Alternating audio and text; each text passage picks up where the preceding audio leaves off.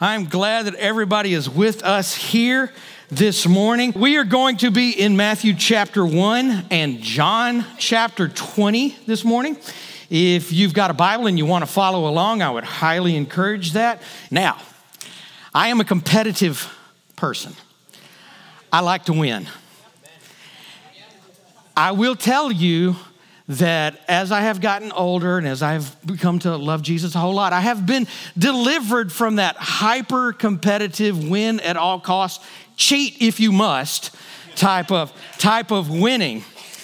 Uh, the only reason I ever even went to church in high school was so I could play sports. The church that I went to, we played sports all the time. That was the only reason to go to church, is to play sports. And the, the church that, that I was at, they were in this youth association, and we would go over uh, one Saturday a month, and it would be kind of an all day type of thing, and we would play sports. We couldn't get to the sports until uh, the boring youth pastor finished his message.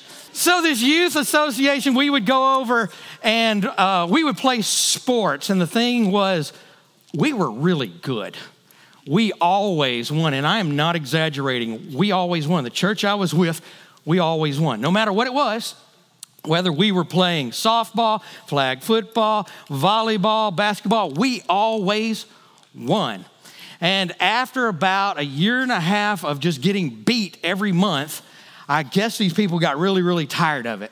Because there was a church in, in Dallas that was going to host the next event, and they were a bunch of goat roping Aggies anyway. But they decided that they were going to challenge us to do something that they were good at a rodeo a rodeo. They, they had access to the animals, they had access to the facilities, and they challenged all the other youth groups to a rodeo, assuming that we just wouldn't get involved because I didn't know anything about a rodeo. Au contraire. Like I said, hyper competitive. The moment they said, you can't do it, I'm gonna do it, right? So I showed up for this rodeo, and here's all these guys, big cowboy hats on, got their Wrangler jeans on, got their boots on belt buckle about the size of a dinner plate. I showed up in a t shirt, a pair of Levi's, and my Adidas. That's what I was wearing. And I signed up to ride a bull. So we had to draw, draw out of a hat the name of the bull that you were going to ride. And I pulled this out, I handed it to the guy, and he looked at it he said, Oh, you drew baby. I said, Baby, is that good? Who's baby? And he said, Don't worry about it baby is a family pet. And I said, Really? Which one is it? He said, It's that Red Bull behind you. And this is not a lie. This is not preacher speak. This is not even a fishing tale, okay? I start to turn around and there's, there's these bulls in the stockade and they're, they're just being normal bulls. They're just there. I turn around and look, and there is a red bull behind me, up on his back legs with his hoofs on the fence going, Rah! Right about that moment, I thought, I'm gonna die. What have I gotten myself into? What am I doing? It came my turn. I slid down on top of that bull. It was a whole lot bigger than I thought it was gonna be. I didn't even know how to tie, you know what they do, they tie their hands in. And so they had to tie it for me. The chute opens, and this bull goes to bucking. You're supposed to ride the bull for eight seconds. I think I rode the bull for about eight tenths of a second. that bull threw me. I landed on my backside. I lost. I did not win somebody else won that day. I don't like being the loser. Hmm. But if you think about it, you know who does love losers? God loves losers. Yeah, the answer is always Jesus. God loves losers. God loves people. The older I've, the older that I have gotten in my faith, I now realize how much God loves losers. He loves redeeming the biggest messes and using them to advance the kingdom. So we're finishing up this morning with the second chance people, and our Easter message is losers Club. Losers Club. We have to realize that we are lost, AKA losers, without God. But He's got a big plan for rehabilitated losers. I want to show you a loser's family tree. So, first thing I want to show you is a loser's family tree. God loves messy people just like you and me so much that He loves grafting these messy people into His own story. God went so far as to use losers in Jesus' family tree. You know, some of us, we've got crazy family. We got crazy, messed up family. And Jesus can relate. So we're in Matthew chapter 1, starting in verse 1. It says, This is the record of the ancestors of Jesus the Messiah, a descendant of David and of Abraham. Abraham was the father of Isaac. Isaac was the father of Jacob. Jacob was the father of Judah and his brothers. Judah was the father of Perez and Zerah, whose mother was Tamar. Now, if you're just reading that, there is no reason to even stop. It's like, so what? But when you know the backside of the story, you're just going like, oh wow. Jesus has some messed up people in his family. And you can start with Abraham. Before Abraham was the, the father of many nations, before Abraham was the one that, that uh, the word says that he believed God and it was counted to him as righteousness, he was a liar. He was a liar twice twice, not one time, we always mess up one time, but twice at the same thing. He told people that his wife was his sister. Why? Because he was afraid that they would kill him to get his wife because she was so beautiful. And like father, like son, Isaac comes along and he tells people that his wife, Rebecca, was his sister because he was afraid they would kill him because she was so beautiful. Now, I totally understand. I am married to a beautiful woman, but I have never told anybody she's my sister. Not one time. Then comes Jacob the grandfather, I mean, the grandson of, of Isaac. Here comes Jacob. His name means trickster. Jacob tricked his brother out of his birthright, tricked him out of his blessing, figured out a way to, to, to scheme his father in law out of the, the, the best of the flocks, all before he met God. And here's the worst of all there comes Judah. You know, the Bible says that, that Jesus is the lion of the tribe of Judah. So Judah must have been just this, this wonderful man of God, right? Or this wonderful warrior that we can just look at his life and pattern ourselves after him, right? No. Judah got his daughter in law pregnant.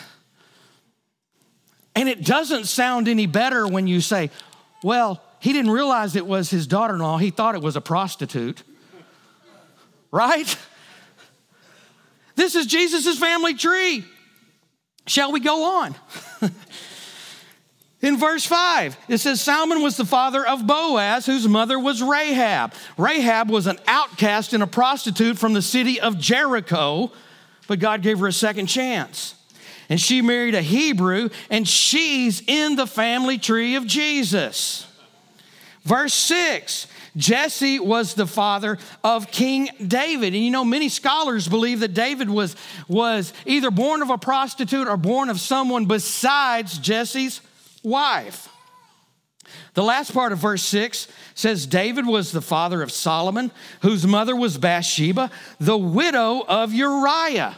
Now we're talking about David, King David. Yeah, the same one that, that killed Goliath, the one that the Bible says is a man after God's own heart. But there was this little time in David's life when he forgot about being a man after God's own heart and he decided to be a peeping Tom. Got somebody else's wife pregnant, then had her husband killed so he could marry her to cover up his sin. And he's in the family tree. Wow. To top it all off, Jesus was born to a mom who was pregnant before she was married. Don't you know that caused talk on the block? And guess what? It wasn't just his family tree, the whole neighborhood was jacked up. God gave second chances to messy people all throughout the Bible. Moses was a murderer and he ran away from justice before God gave him a second chance and he became the deliverer of Israel. Samson, as one uh, preacher said, he was the muscle bound love hound. He's chasing after the wrong women, chasing after the wrong women. And what happens when you chase after the wrong women? You lose your ministry and your eyesight. Remember that, guys. There was Peter. Peter, who wanted to be the, the, the chief of the apostles, he wanted to be in charge. Peter, the one that said, Jesus, I'll die with you. But he's the very one that denied Jesus the morning that he was crucified. But God gave him a second chance, didn't he? Gave him a second chance, and he preached the sermon that birthed the church on the day of Pentecost when 3,000 people were saved. Then there's Paul, the Apostle Paul, the man that wrote two thirds of the New Testament. When he, when he was known as Saul, he was su- such a religious zealot that he believed if you worship differently than me, you should die. But God gave him a second chance. And he turned a regional sect of believers into a movement that changed the world. God loves messy people. What about the ladies? Is it always the guys? Guys are always messing up, right? What about the ladies? One of my favorite characters, we don't know a whole lot about her, but Fotina, the five time loser in love at the well. Five times. Five times she was looking for something outside of, of, of what the Lord can give. She was looking for, for acceptance and love in a relationship. Five times. Five times she was looking for, for, for water from a well that she shouldn't have been drawing from. But then she met the one that says, Ask of me, and I'll give you a drink, and you'll never thirst again. God gave her a second chance and she became an evangelist. First to the city that she lived in, the very city that she was an outcast in. And she ran in and began to evangelize immediately. Orthodox history tells us that she, she was an evangelist far and wide, and that she even preached to Nero and preached so well that Nero's daughter got saved. Those second chance people. And then there's Mary Magdalene. Scripture tells us that Jesus healed her of sickness and cast seven demons out of her. She was given a second chance and she became a follower of Jesus, supported his ministry financially. She was at the crucifixion.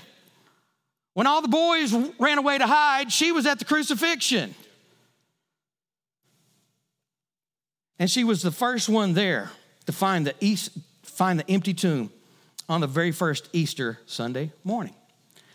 And that's where we're going to pick it up in John chapter 20, verse 1. It says, Early on Sunday morning, while it was still dark, Mary Magdalene came to the tomb and found that the stone had been rolled away from the entrance. And she ran and found Simon Peter and the other disciple, the one whom Jesus loved and she said, They've taken away the Lord's body out of the tomb, and we don't know where they have put him. So uh, Peter and John, they run out to the tomb.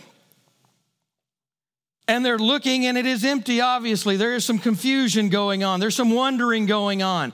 Uh, John says at that moment he began to believe, but okay, there was obviously some disbelief also. And eventually, as verse 10 says, they just went home. They just went home. They came and they looked, they saw, and they just went home. But Mary was standing outside the tomb. This is what I love about Mary. Everybody else leaves, she's going to stay. Mary was standing outside the tomb crying, and as she wept, she stooped and looked in. She saw two white robed angels one sitting at the head and the other at the foot of the place where the body of Jesus had been lying. Dear woman, Why are you crying? The angels asked her. Because they have taken away my Lord, she replied, and I don't know where they have put him. Now, why is there so much confusion?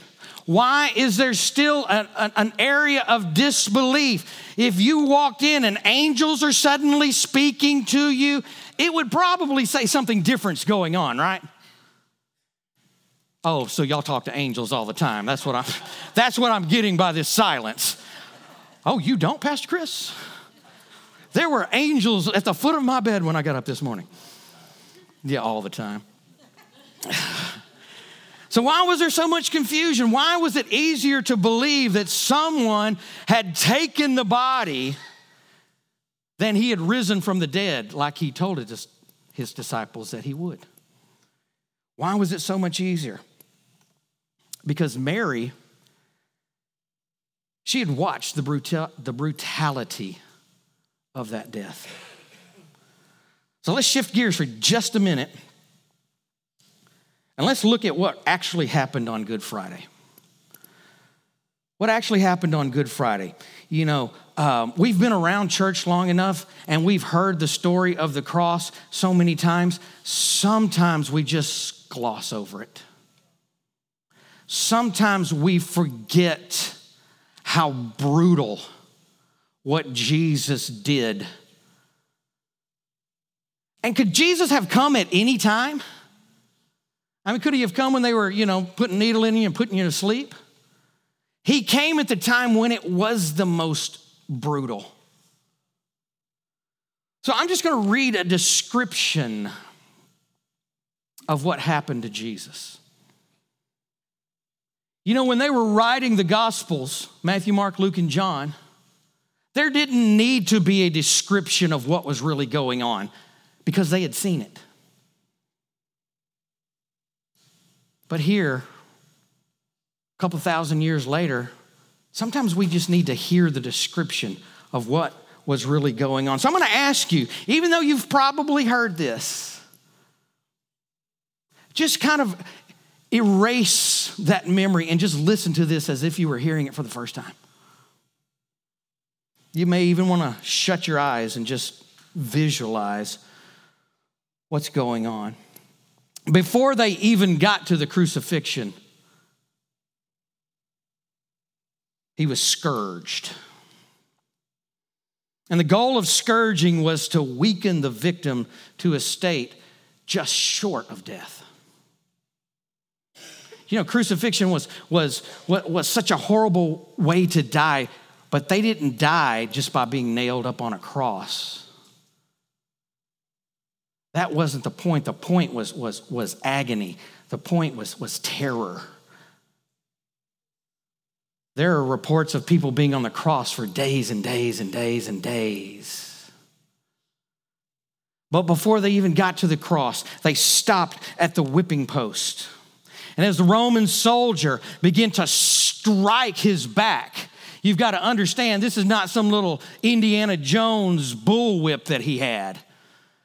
You know, it wasn't a towel like you're playing around in the locker room popping each other with it. You know you did it. So this whip had in, in, the, in the long uh, leather part of it, it had embedded in it balls of iron. So when it hit the body, it wasn't just a pop or a sting, it was sinking into the body and causing contusions. And at the end of the whip, where the thongs were, they, they had uh, bone and metal woven into it. So as, as the metal balls hit the body, then the rest of the whip would wrap around and it would grab hold of the skin and then they would rip it out. So you have to understand, after just one or two strikes, they're no longer just hitting skin, the, the outer layer, they're digging into muscle. And eventually, they're, they're even hitting uh, skeletal muscle. Those balls being with such force hitting it could break ribs. And the pain and the blood loss led to circulatory shock. So the, the person to be crucified was already in shock before they even got to the place of being crucified. And then when they were crucified, the nail wasn't driven through the, the hand like we might, we might think, you know, that would be painful enough. But there's not enough bone and, and, and muscle and tissue to, to hold that up. That could easily just be ripped out. They drove the spike, and let me talk about a spike too. It wasn't, you know, a, a nail. It was more like a, a, a, a, railroad spike. They drove it through the wrist down here so they could get a hold of bone and hold up the arm. And when they drove that spike through the wrist, it would sever the large median nerve. And it would cause just excruciating pain to start to shoot through the whole arms. And beyond that pain, the posture of crucifixion was so painful to even breathe.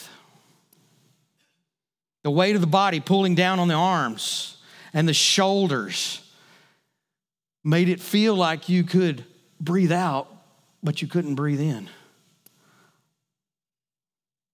The lack of oxygen led to muscle cramps, which made it even harder to breathe. But to get a good breath, you would have to push up on the feet that have also been nailed to the cross. You would have to pull with those arms that have those spikes going through them and pull up like that to even get a full breath of air. And in that moment, I'm sure there were many who had been nailed to a cross who would have cursed those who had put them on that cross. But as Jesus pulled up and took a breath of air, he said, Father, forgive them. Father, forgive them. They really don't know what they're doing. How bad was crucifixion? Our English word excruciating comes from the Roman term out of the cross. Listen to Isaiah 53. Verse 3 says, He was despised and rejected, a man of sorrows, acquainted with deepest grief.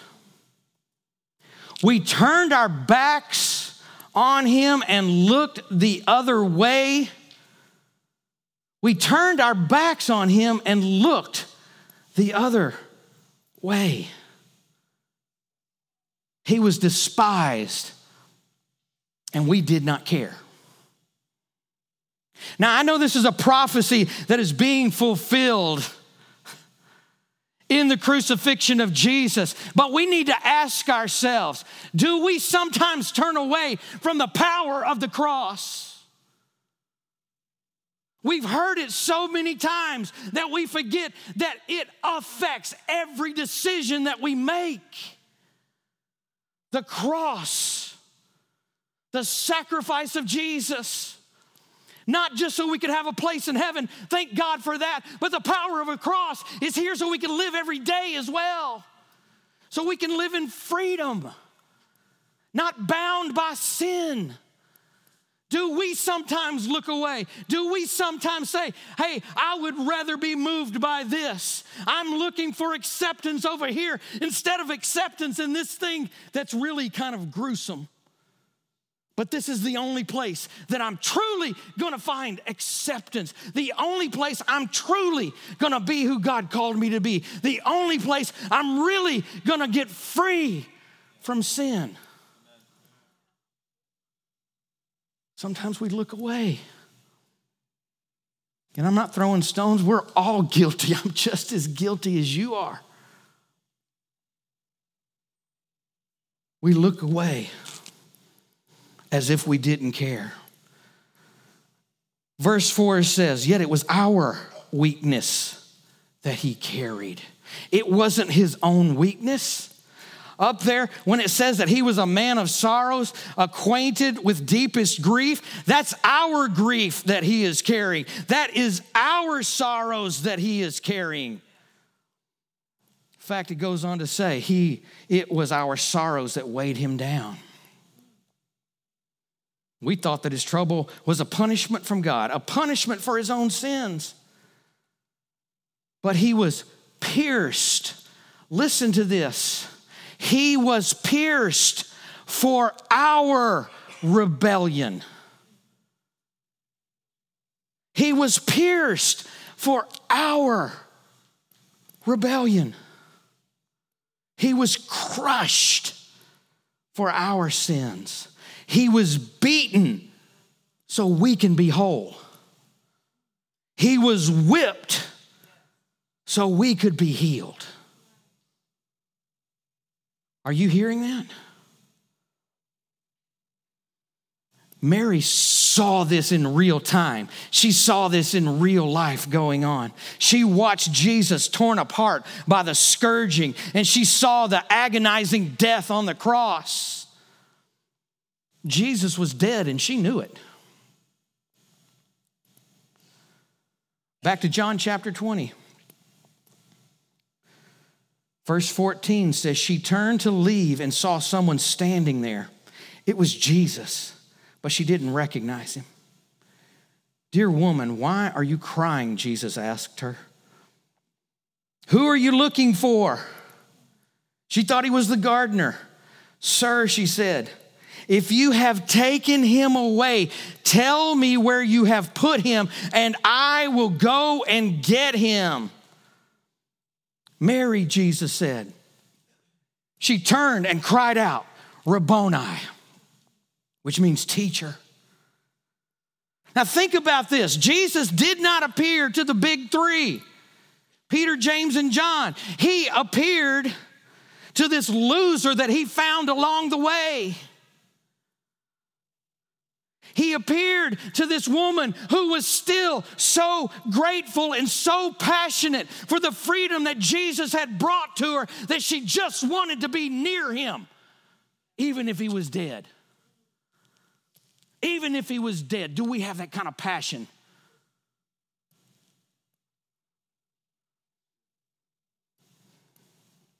Jesus loves losers.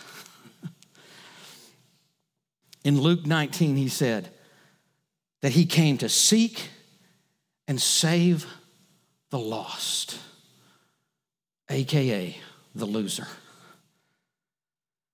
The best news is when he finds us, we're no longer losers. you know what? I'm now in God's family, but I came along with a whole lot of mess. And getting rid of all the mess is probably a lifelong journey. But let me tell you, He is a redeemer of mess, He is a restorer of brokenness, and He is a rehabber of destiny. Oh, Lord. I tried to ride a bull named Baby one time, but I lost. Was not the best moment of my life. But you know, at the exact same time, I was riding a bull called sin, and it was bucking harder than that bull ever thought about bucking. But for some reason, I wanted to hang on to it more than I wanted to hang on to that bull.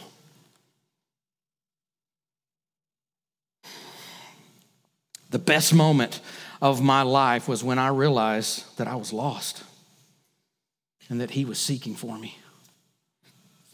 He was looking for me. And now I am a passionate second chance person. I'm a passionate second chance person. There's not a day that goes by that the sacrifice of Jesus on the cross does not affect my life. I don't save it for Sundays. I don't save it for Easter. I wake up in the morning, I want the first words out of my mouth to be God, I worship you because I remember what I was. I know, I know the brokenness. I know the place of addiction. I know it. But that cross changed my life. So, yeah, I'm passionate about it. I like to yell about it sometimes. What about you? God has never been afraid to look into the mess of anyone's life. In fact, He does that, and He always says, Love covers a multitude of sin. Love covers the mess. Love covers the inconsistencies in my life. And every time he exposes something new to me, he's not just trying to beat me over the head with, with some kind of sin consciousness. What he's trying to do is say, I've redeemed you to be better. He reminds me of the righteousness that now dwells inside of me because I am the righteousness of God through Christ Jesus. He reminds me who I am. So I run back to the cross. I run back to the cross. So don't let this be an Easter Sunday message. Let it be a resurrection day declaration. It can be a day of second chances. It can be a day of second chances. You know what we like to say around here? That we want to help people take their next step in Christ, whether it's their first or their hundred and first. There's, there is a time when we have to come and understand I can't do this on my own. I have tried to do it on my own, I've made a mess of it. I'm a loser.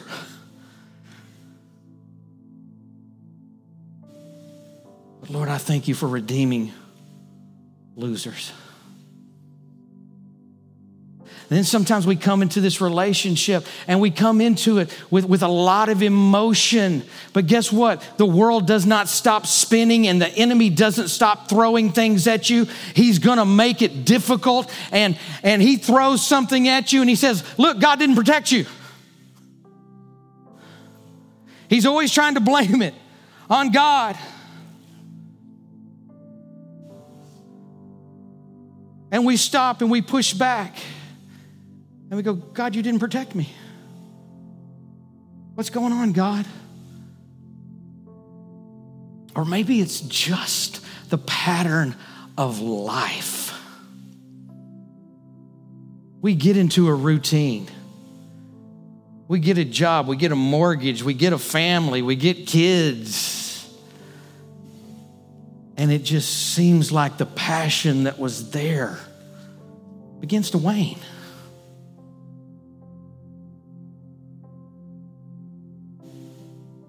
You need a second chance?